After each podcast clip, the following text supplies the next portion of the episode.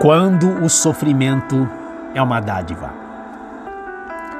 Bendito seja o Deus de toda consolação, que nos consola em toda a nossa tribulação, para que também possamos consolar os que estiverem em alguma tribulação, com a mesma consolação com que nós somos consolados por Deus.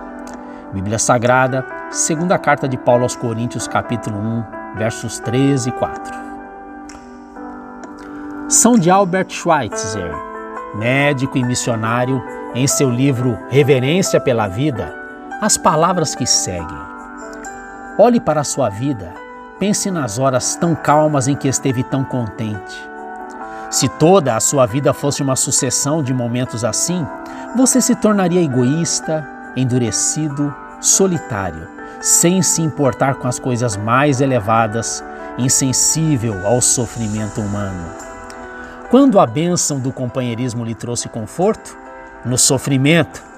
Onde seu coração se achegou àqueles que lhe pareciam tão frios e distantes? No sofrimento. Onde você sentiu que Deus estava tão próximo?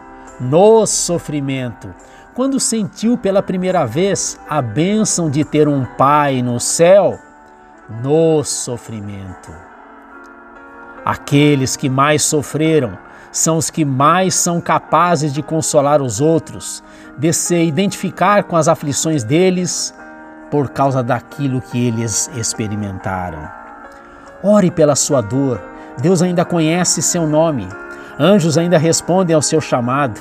Deus ainda é fiel e leal sempre, ele não é pego de surpresas, ele usa tudo para a glória dele e sempre, no final, também para o seu próprio bem.